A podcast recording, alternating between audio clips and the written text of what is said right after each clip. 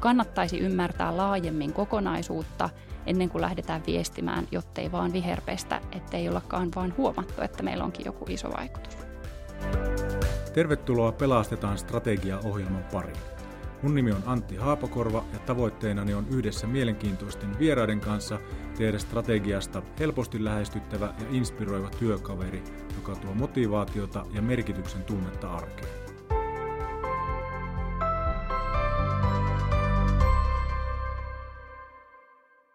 Tänään juttelemme vastuullisuudesta, joka on läpileikkaavasti mukana yhä useammassa strategiassa. Ja hyvä niin. Mulla on vieraana Anniina Virtatoikka Konecranesilta. Tosi lämpimästi tervetuloa. Kiitos paljon. Me jutellaan sun kanssa siis erityisesti siitä, miten vastuullisuuden voisi kytkeä luontevasti tulevaisuustyön keskiön ja ytimeen. Tässä saattaa vilahdella kirjainyhdistelmiä, ESG, YK, toivottavasti ei KVG, voidaan olla niin selkokielisiä. Sun tittelin voisi lyhentää muotoon HOS, eli Head of Sustainability. Onko sun päivä lähtenyt hyvin liikenteeseen? Kiitos kysymästä on. Chief Sustainability Officer. Se, Ai, se on tarkka, joo. O, yleensä näin, jos haluaa lyhentää se joo, jonnekin. no niin. Kyllä. Hyvä. Tota, olisi kauhean kiva kuulla vähän sun, sun työhistoriasta ensin. Tota, milloin se tämmöinen vastuullisuus alkoi vetää sua puoleensa vai onko se ollut jotenkin DNAssa niin kuin ihan syntymästä lähtien? No mä luin Jyväskylässä kauppiksessa pääaineena ympäristöjohtamista, joten aika luontevasti ajauduin tänne, tälle polulle. Mutta se, miten mä ajauduin lukemaan sitä ympäristöjohtamista, niin se oli ehkä sattumuksien summa, että ensin valmistuin tradenomiksi, luin logistiikkaa ja kuvittelin tekeväni siellä työurani, mutta sitten muutin Jyväskylään ja sattumalta surffailin yliopiston sivuilla ja bongasin tämmöisen maisteriohjelman ja siitä syntyy rakkaus ja ymmärsin, mitä haluan tehdä isona. Ja olen tosi tyytyväinen siitä valinnasta. Mahtavaa. Tunnistan tuon, että sattuma ohjaa paljon. Musta piti tulla lakimies ja sitten hyvin sattuman kautta päädyin lukemaan kauppatieteet. Joo. Kauppatieteet on hyvä. Niin on. Se on, se on hyvä semmoinen niin kuin, tämmöinen monesti vähän niin kuin läpileikkaava generalistikoulutus. Antaa no. hyvän pohjan sitten. Tämmöinen hyvä tämmöinen kauppatieden mainos tähän alkuun. Kyllä, kyllä. Tota, mutta sä oot siis työskennellyt vastuullisuuden parissa jo pitkään. Kuinka pitkään sä se nykyisessä positiossa ollut? Mä oon ollut nyt Konecranesilla reilut kolme vuotta. Joo. Sitä ennen tehnyt ympäristöpainotteisesti töitä sekä logistiikka-alalla, elintarviketeollisuudessa että WWFllä. No niin, saatiin jälleen yksi lyhenne tähän. Tota, tämä aihe, aihe vastuullisuus on tosi laaja kokonaisuus ja, ja varmaan niin ymmärretään myöskin koko ajan laajemmin. Puhut, ehkä aluksi puhuttiin tosi vahvasti niin ilmasto, ilmastolähtöisesti ja sitten on tullut ESG ja, ja sitten on tullut nämä YK 17 kestävän kehityksen näkökulmaa. Kun sä katsot tätä vastuullisuusajattelua, vastuullisuuskeskustelua, niin mikä tässä matkan varrella on muuttunut? No ainakin kirjainyhdistelmä, mikä on hot milläkin hetkellä. Tota, silloin reilut kymmenen vuotta sitten, kun on aloittanut, niin puhuttiin enemmän ehkä termeillä CSR ja CR ja puhuttiin triple bottom lineista. Kaikki nämä eri termejä, joilla minun mielestäni puhutaan samasta asiasta, eli yritysvastuusta. Näissä ehkä jaottelu meni enemmän niin, että puhuttiin ympäristö-, sosiaalisen ja taloudellisen vastuun osioista. ESG on, on minusta nyt se liidaava kirjainyhdistelmä, eli Environmental, Social and Governance, joka on varmaan tuli sieltä sijoittajamaailmasta, Joo. mutta on, on nyt ottanut paikkaansa CSRn ohella ja henkilökohtaisesti tykkää mun mielestä siihen viitekehykseen on helpompi laittaa se koko yrityksen ohjelma. Yksi, joka ei muutu, on YK on kestävän kehityksen 17 tavoitetta, joka on mun mielestä toimii tosi hyvänä viitekehyksenä sen ymmärtämiseen, että mitä se kestävyystyö kaiken kaikkiaan on. Se on paljon muuta kuin ympäristötyötä ja, ja se, se on hyvä tematiikka siellä taustalla. Mutta vielä merkittävämpänä muutoksena mä näen, kuin mitä nämä kirjainyhdistelmät on, niin sen, sen vastuullisuuskentän laajeneminen. Eli silloin kun mä oon aloittanut urani, niin ollaan paljon enemmän painotettu sen oman toiminnan ää, vaikutusten ää, arvioimista. Ja nyt se on muuttunut täysin siihen, että jokainen yritys on vastuussa koko arvoketjustaan. Joo.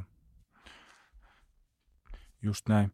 Tota, lueskelin tuossa sitä Sitran, Sitran tuota, uusinta megatrendiraporttia. Siellä tuotiin just tämä ESG näkökulma sitä kautta esiin, että esimerkiksi, tai niin kuin säkin viittasit, että se on niin kuin sijoittajilla yhä keskeisempi painopiste, kun tehdään, tehdään niin kuin sijoituspäätöksiä ja se on tosi iso itse asiassa painopistemuutos, mitä on viime vuosina tapahtunut, mikä on tietysti oikein hyvä asia.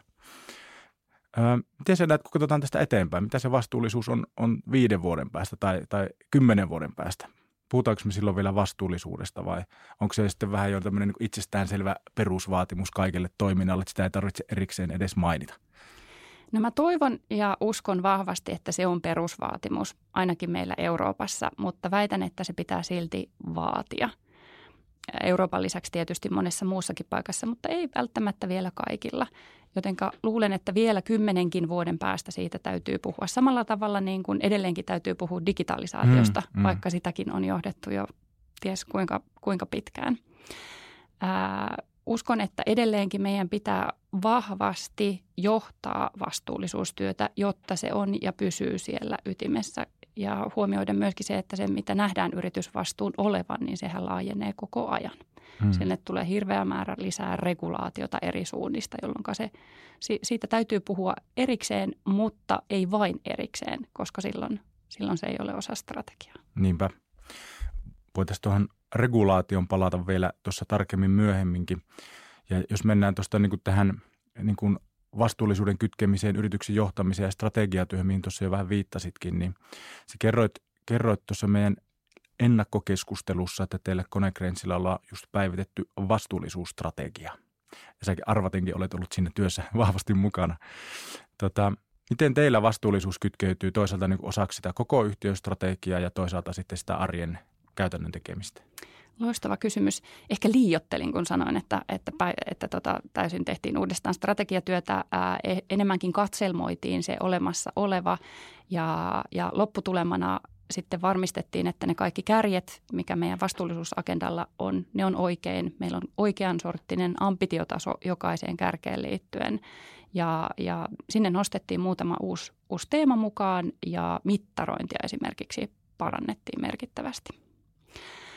Ää, mitenkä se sitten linkittyy muuhun? Mä jotenkin lähdettiin siitä, että, että oli, ensin katsottiin aika lailla putkessa sitä, että mikä se vastuullisuuskokonaisuus on. Mitkä on meille merkittäviä asioita, mitä pitäisi saa ja mitkä ne on ne ambitiot, minne meidän pitäisi päästä.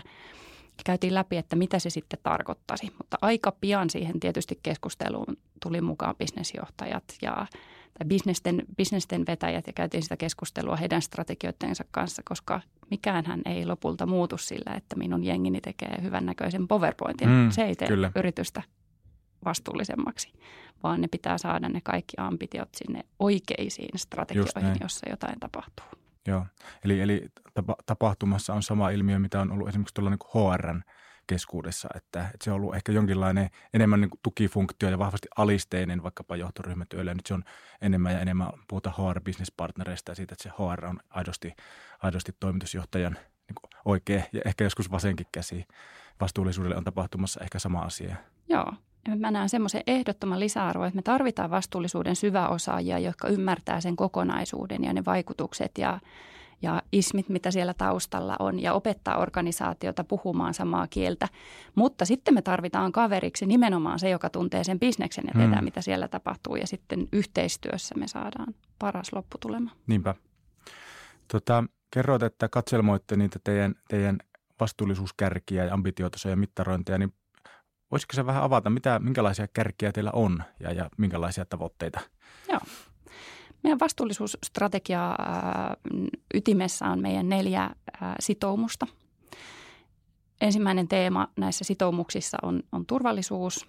Kakkosena puhutaan ympäristöasioissa asioista. Kolmantena muista sosiaalisen vastuun teemoista ja, ja neljäntenä, jota pidetään semmoisena perus, perusjalkana tekemiseen, on, on vastuulliset bisneskäytänteet. Mm. Ja turvallisuus on teema, joka on näkynyt aina meidän vastuullisuusstrategiassa ja tulee varmasti näkymään. Me ollaan toimialalla, jossa nostetaan taakkoja ja siirretään taakkoja. Ihminen ja kone Joo. tekee yhteistyötä. Siellä turvallisuuden ja turvallisuuden edistämisen täytyy olla ykkösprioriteetti. Tähän tuotiin lisäksi uusi teema nimeltäänsä kyberturvallisuus ja informaatioturvallisuus. Eli kun digitalisaatiota on edistetty kuinka monta kymmentä vuotta.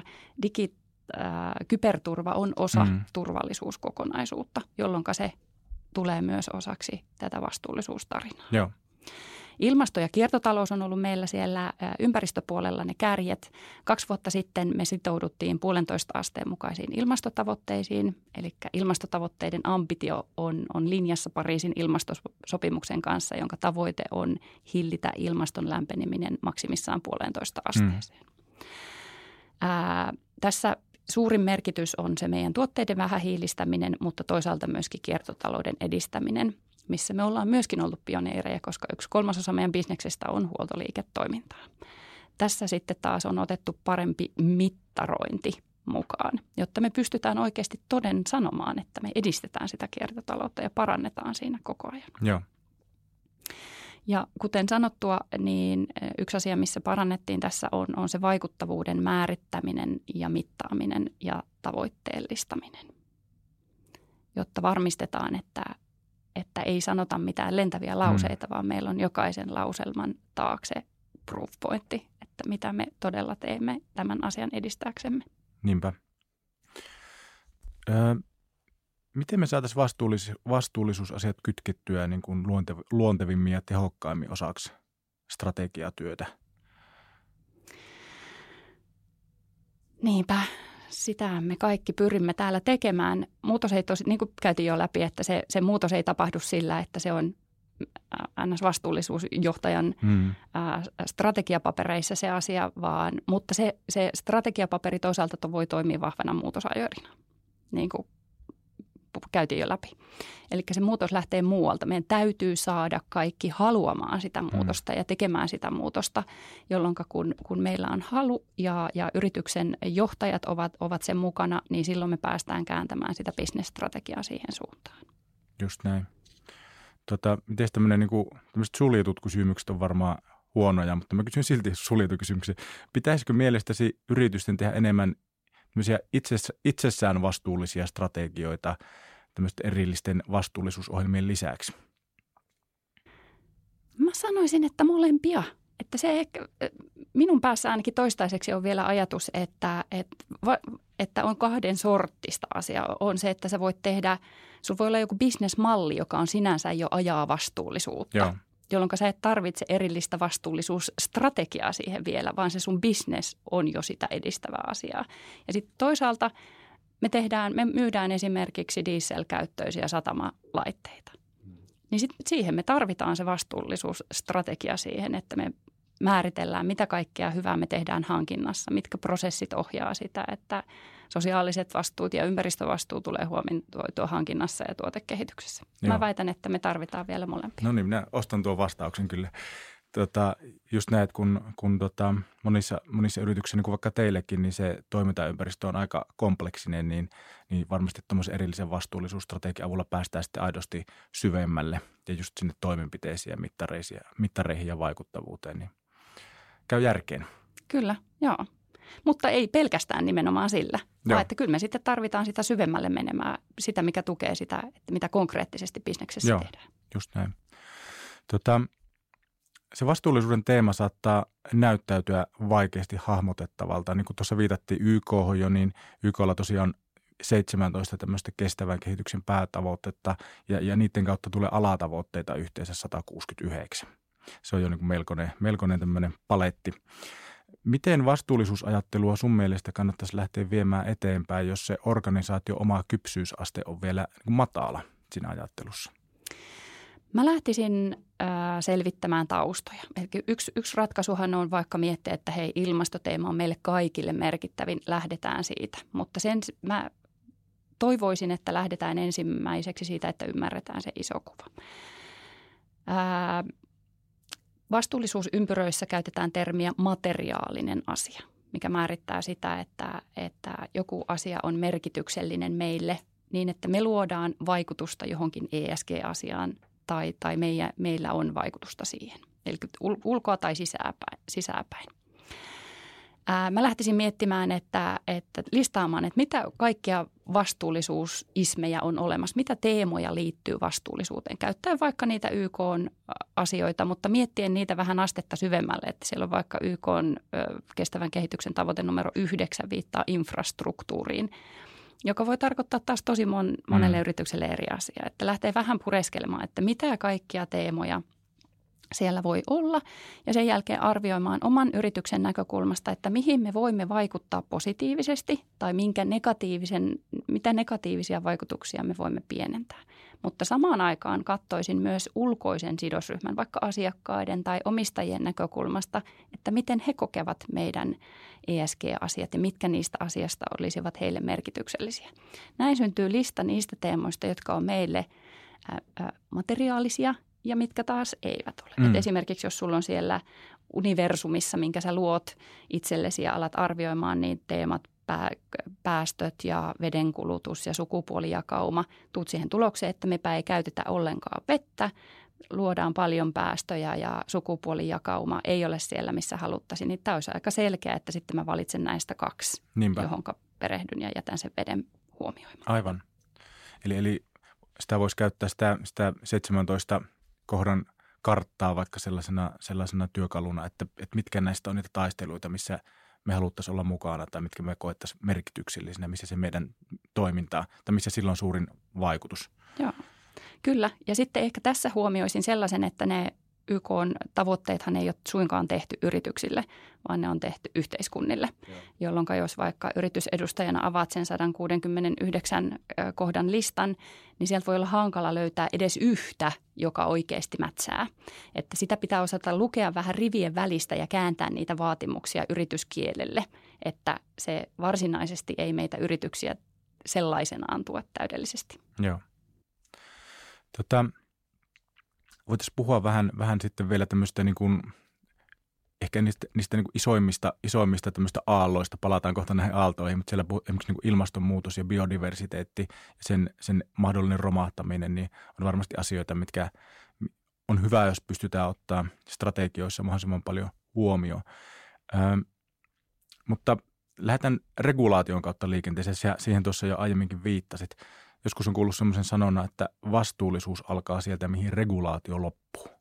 Joo. Onko se sillä No mä olin vielä vuosi tosi vahvasti tota mieltä, mutta nyt mun täytyy sanoa, että mä en enää tiedä, mitä mieltä mä olen. E- ja isoin trikkeri tähän on se, että EU-regulaatio etenee ihan hurjaa vauhtia. Ja tuntuu, että se mitä EU-regulaation drafteissa tällä hetkellä sanotaan – niin se on jo siellä tasolla, missä niin sanottu vastuullisuuden edelläkävijä firma oli viime vuonna. Mm. Eli se regulaatio ohjaa meitä Euroopassa tosi pitkälle. Ja varmasti monessa muussakin lokaatiossa näin on. Mutta maailman tasollahan näin ei ole, mikä ohjaa siihen, että sitten vastuullisuuden näkökulmasta ehkä EU-alueella toimivat yritykset ää, voi olla tosi edelläkävijöitä, jos mietitään vastuullisuutta sellaisenaan, vaikka Aivan. me oltaisiin vaan niin kuin lain voipaisia. Joo, toi on kiinnostava ajatus. Joo.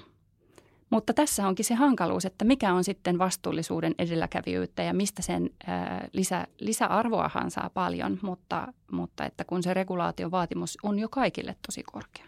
Mutta tuossa voisi, jos ajatellaan vaikka tuommoisen PK-yrityksen näkökulmasta, niin tuo voisi kääntää semmoiseksi armolliseksi viestiksi, että ei välttämättä tarvitse ajatella niin, että nyt kun me ei olla regulaatiossa vielä niin kuin kaikilla tasoilla siellä, siellä niin kuin vaatimusten mukaisesti toimi, toimi, toimimassa, niin me oltaisiin jotenkin vähän niin kuin liian vastuuttomia, vaan että itse asiassa se, että pääsee kiinni niihin niin kuin regulaation vaatimuksiin, niin tekee meistä jo itsessään sangen vastuullisia. Kyllä, joo.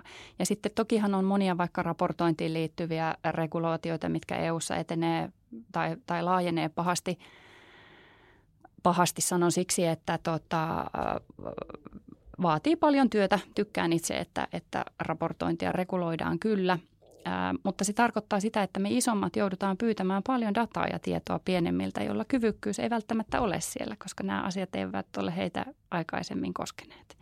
Niin tässä kohtaa päästäänkin siihen, että, että myös pienen yrityksen täytyy resurssoida siihen, että ymmärtää, mikä se on se isossa kuvassa se vaatimus, koska, koska me tarvitaan sieltä paljon tietoa ja hyvää yhteistyötä, jotta me päästään mm, tavoitteisiin. Just näin. Tuota, tuohon oikeastaan viittasitkin, että välttämättä kaikilla yrityksillä ei ole edellytyksiä riittävästi tällä hetkellä vastata siihen raportoinnin tarpeeseen ja, ja tuo resurssointi on varmasti niin kuin hyvä, hyvä tipsi siinä. Miten jos zoomaa siihen regulaatioon vielä, vielä syvemmälle, niin mitä, mitä siellä sillä kentällä niin kuin tällä hetkellä erityisesti tapahtuu? Onko jotain semmoisia nostoja, mihin yritysten kannattaisi varautua? No isoja asioita on tällä hetkellä raportointivelvollisuus. Corporate Sustainability Reporting Directive on tulossa, tulossa kovaa vauhtia. Sielläkin tällä hetkellä jo ollaan tosi hyviä raportoimaan, mutta se tulee vielä selkeämmäksi, että mitä kaikkea, minkälaisia KPItä ja millä tavalla näitä täytyy raportoida. Joo. Toimitusketjujen vastuullisuusriskien mitikointi on toinen iso kokonaisuus, eli yritysvastuudirektiiviksi on taidettu kääntää Corporate Sustainability Due Diligence Directive. Sitä odotettiin niin monta vuotta, että moni maa kyllästyy sitä odottamaan, mikä aiheutti sen, että sit tämmöinen samanlainen regulaatio on nyt voimassa paikallisesti jo useimmissa EU-maissa, mikä luo, luo lisää kompleksisuutta, kun direktiivejä tai tulevia direktiivejä mm. implementoidaan vähän eri tavalla. Eli se, mutta perusasia on se, että meidän täytyy toimitusketjussa pystyä todentamaan ja, ja hillitsemään ja, ja mitikoimaan mahdollisia ihmisoikeus- ja ympäristöriskejä jolloin taas tulee tärkeämmäksi se, että me tunnetaan meidän toimitusketju. Ja taas tullaan siihen, että meidän täytyy kysyä enenevissä määrin tietoa toimitusketjulta. Se, mikä regulaatiokentällä ennustan tapahtuvaksi, niin on, on, että vaatimukset eriytyvät. Me tullaan näkemään vielä enemmän regulaatiota vastuullisuuteen liittyen ja, ja vaikka ympäristöasioihin liittyen, mutta ei ole olemassa globaalia regulaatiota. Ja sitten globaaleille – yrityksille se tuo oman haasteensa, että se regulaatiokenttä on niin pirstaleinen. Joo.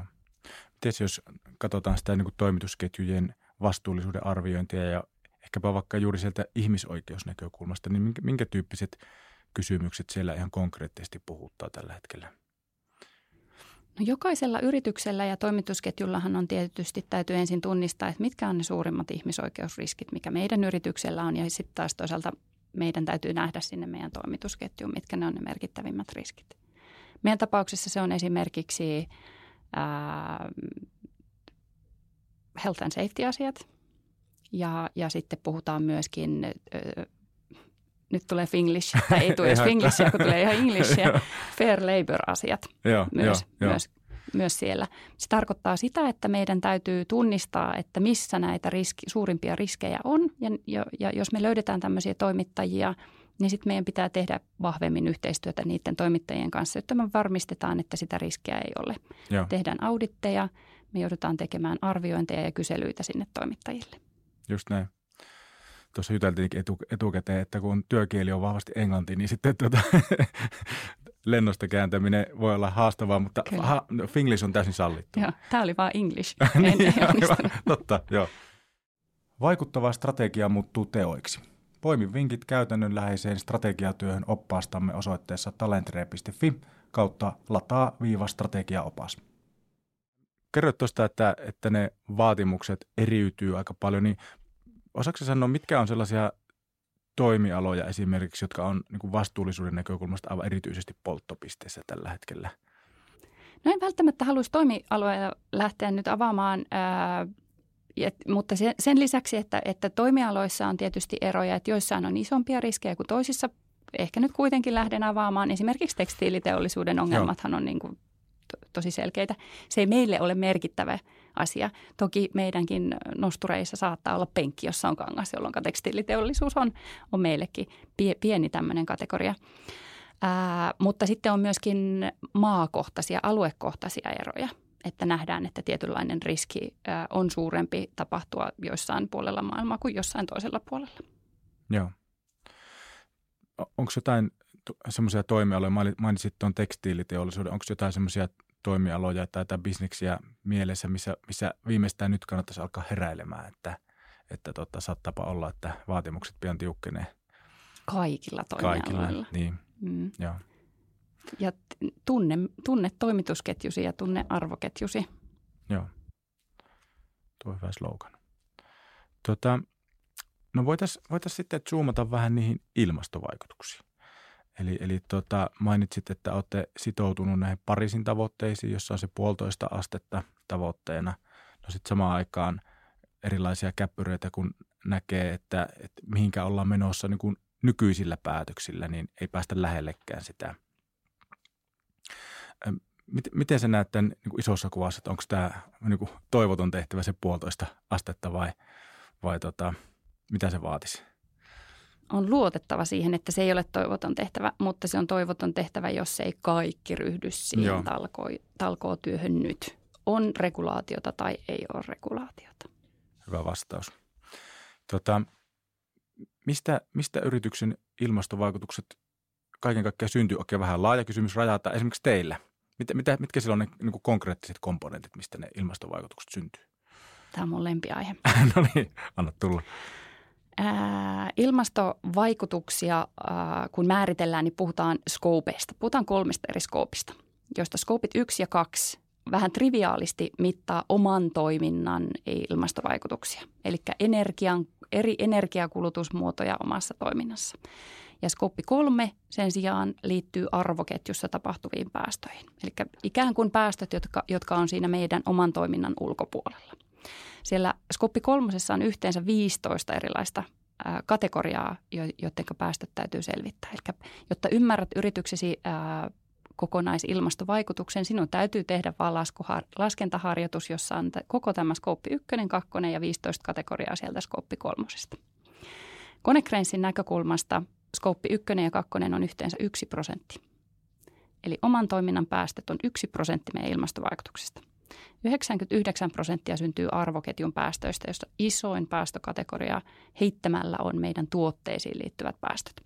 Joo. Eli meidän arvoketjun päästöksi lasketaan se, että kun me myymme tuotteen markkinalle, niin paljonko se kuluttaa energiaa koko Joo. elinkaarensa Joo. aikana käännettynä päästöiksi, mikä synnyttää win-win-tilanteen ilmasta näkökulmasta. Mm. Eli nämä päästöt on sen meidän asiakkaan skooppi ykköstä ja kakkosta, oman toiminnan päästöjä. Meille se on skooppi kolmosta Joo. ja molemmilla on tavoite vähentää niitä. Just näin. Jolloin meidän tavoite on, on varmistaa, että me saadaan markkinalle mahdollisimman vähähiilisiä tuotteita ja asiakkaan tehtävä on varmistaa, että hän haluaa ostaa niitä mahdollisimman mm. vähähiilisiä tuotteita. Noin 70 prosenttia meidän päästöistä liittyy meidän tuotteisiin. Ja siellä se isompana ää, ää, päästö, päästöjen synnyttäjänä on dieselkäyttöiset laitteet. 25 prosenttia meidän päästökuormasta tulee meidän hankinnoista, joista sitten isoin päästö liittyy teräsraaka-aineeseen. Teräs on se hiiliintensiivisin mm. raaka-aine, jota meidän tuotteissa käytetään. Sitten niitä on 15 kaikkia muita kategorioita, eli puhutaan sitten lentomatkustuksesta, jätteistä, investointien päästöistä, logistiikasta ja niin edelleen. Joo. Miten hyvin kuvasit tuota, että toi on hyvin moniulotteinen niin kuin kokonaisuus ja jotta sinä aidosti pääsee laskemaan vaikutuksia, niin, niin tosiaankin joutuu moneen eri suuntaan katsomaan, mutta jos, jos, jos yrittäisi tavallaan yksinkertaistaa sitä niin kuin kaikille yrityksille et, siten, että, että mitkä, mitkä on sellaisia asioita, mitä jokainen yritys voi tehdä ilmastonmuutoksen eteen – mitkä on sellaisia asioita, missä ei vaan kerta kaikkiaan voi laittaa päätä pensaan? Se, riittääkö se, että, että me vaihdetaan tota vihreäseen sähköön?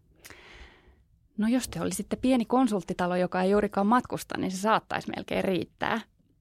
Meidänkin tilanteessa oman toiminnan osalta, niin vuonna 2019, joka on meidän base year näissä meidän tavoitteissa, niin 30 prosenttia syntyi sähköstä aiheutuvista päästöistä. Joo. Nyt, nyt se kokonaan on nollattu, koska kaikki sähkö on uusiutuvaa, mitä me tällä hetkellä käytetään meidän omissa toiminnoissa. Eli se voi olla merkittävä. Että mä sanon, että se oli miinus 30 prosenttia mm, me mm. saavutettiin mm. sillä uusiutuvalla sähköllä. Mutta kun katsotaan isossa kuvassa, niin se oli kuitenkin miinus 30 prosenttia siitä yhden prosentin Niinpä. kakusta. Joo, kyllä. Niin se, se ja ehkä oma viestini on se, että, että se, se voi kuulostaa vähän ää, rankalta – tehtävältä se, se päästölaskentakokonaisuus, mutta toki se voi tehdä monella tapaa. Että jos ei ole resursseja ja osaamista vielä, niin, niin sen voi tehdä arviointeihin perustuen. Usein ne parhaat arviot kuitenkin on aika yllättävän sit siellä tontilla, kun lähdetään sitten tekemään tarkastelua myöhemmin. Mm. Mutta että, että tota, kannattaisi ymmärtää laajemmin kokonaisuutta ennen kuin lähdetään viestimään, jottei vaan viherpestä, ettei ollakaan vaan huomattu, että meillä onkin joku iso vaikutus. Joo. Tuosta viherpesusta on pakko, pakko tuota ottaa pomppu tuonne lentoliikenteeseen, mihin tuossa jo viittasitkin. Öö, tämmöinen, ehkä voisi ajatella, että niin liikkuminen, matkustaminen, maailman näkeminen on varmaan monella aika lailla perustarve, josta on vaikea luopua. Joskus ajattelee, että se voi olla ehkä siitäkin näkökulmasta inhimillistä, että kun työ, työelämä on niin hektistä, niin, niin tuota välillä on ns. pakko päästä pois – johonkin kauas, vaikka toki tämmöinen niin kuin rauhoittuminen lähimetsässä olisikin varmasti kestävämpi vaihtoehto. Miten yksilöt ja yritykset voi aidosti pienentää tai kompensoida hiilijalanjälkeään, jos haluaa lentää? Uskotko sä lentoyhtiöiden näihin kompensaatiomalleihin? No mitä me Konecranesilla ollaan tehty, eli lentomatkustuksen osuus on 0, jotain prosenttia meidän ilmastovaikutuksista, eli se on aika pieni. Mutta toisaalta se lentomatkustus ja sen aiheuttamat päästöt saattaa olla tosi kuormittavia henkisesti sille yksilölle, joka lentää työksensä – Niinpä, Nyt, nythän ei puhuta siitä vapaa-ajan matkustamisesta, Joo. vaan työksensä lentämisestä. Minkä takia Konecranes teki silloin jo vuonna 2020 päästön, että me tulla päätöksen, että me tullaan kompensoimaan kaikki lentomatkustuksesta aiheutuvat päästöt erilaisilla metsityshankkeilla. Ja tämä päätös ja, tai tämä niin kuin hyvitys, tätä me ei pystytä hyödyntämään meidän ilmastotavoitelaskennassa. Eli se on täysin ylimääräistä, mitä me tehdään. Näistä kompensaatiohankkeistahan kiistellään todella paljon ja jokaisella on oma mielipide niihin. Ää, mun oma mielipide on se, että niin kauan kuin meillä ei ole parempaa tarjolla, niin meidän täytyy tehdä kaikki mahdollinen Niinpä, sen joo. olemassa olevan puulin avuin. Toki aina ensimmäinen ää, askel on vähentää ja sen jälkeen vasta miettiä, että no mitäs me sitten tehdään näille jäljellä jääville päästöille. Ja tokihan niitä kompensointihankkeita on hyvin laidasta laitaan, että on – on puhtaampia liesiä ja on metsityshankkeita Joo. tai sitten on, on ihan muita tämmöisiä capture and storage-tyyppisiä, jossa, jossa hiile, hiiltä sitten puristetaan vaikka kipsilevyihin. Et niitä on tosi paljon ja jokainen voi tehdä sitten sen oman ratkaisun, että mikä on yritykselle tai itselleen paras mahdollinen tapa.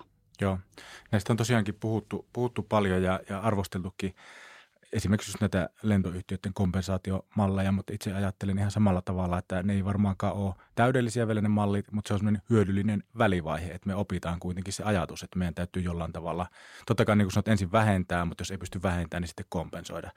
Ja vähän samalla tavalla kuin hybridiauto on, on varmaan isossa kuvassa vähän niin kuin joskus, joskus katsotaan taaksepäin semmoinen niin kuin höpsökin välivaihe, mutta kuitenkin hyödyllinen välivaihe mentäessä tuonne niin kuin täyssähköiseen autoilun ei nyt oteta siihen kantaa, että onko se Näinpä. lopullinen tapa liikkua, liikkua, mutta yhtä kaikki. Ja, ja tarvitaanhan me yhdessä sun toisessa asiassa ikään kuin välivaiheen teknologioita, Niinpä. koska kypsyys ei synny saman tien Just sinne. Näin. Emme tiedetä vielä, minne me mennään, muuta kuin me tiedetään, että vähähiilisyyttä kohti on, on mentävä. Joo. Tota, mennä siihen di- biodiversiteettiin vielä. Öö, se on tunnettu, voitko no pilakuvaa, vaikka, vaikka asia onkin vakava, niin on, on sellainen, moni varmaan tunnistaa tämän, jos mä selitän ääneen, eli, eli tota, jengi, jengi on jossain, jossain tota rannikolla ja heille, heille lähestyy niin iso aalto, jossa lukee tällä, tässä tapauksessa COVID, ja, ja se aalto on niin iso, että sieltä ei kuitenkaan näy, että sillä takaa tulee vielä isompia aaltoja. Niiden vielä isompien aaltojen takana on vielä isompia aaltoja. Ja näin se jengi voi, voi tota, olla ikään kuin tyytyväisenä, että nyt riittää, kun desinfioidaan kädet, että kaikki hyvin, tai kaikki sen kautta hyvin, koska ne näkee vaan sen covid-aallon. No ne seuraavat aallot siellä on, on taantuma, ilmastonmuutos, biodi, biodiversiteetin romahdus, sota, tämän tyyppiset asiat. Ähm, mitä se biodiversiteetin romahtaminen käytännössä tarkoittaisi? Mitä, ja miten me voitaisiin yritystasolla jo nyt yrittää vastata myös siihen, vaikka se onkin niitä kauempana olevia isoja aaltoja.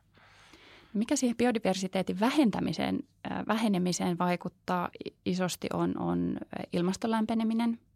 Se köyhdyttää biodiversiteettiä, äh, raaka-aineiden ylikäyttö, sen kaltaiset asiat. Eli kun me näitä hallitaan mahdollisimman hyvin jo nyt ja vielä enemmän kuin jo nyt, niin se, se tukee biodiversiteettityössä.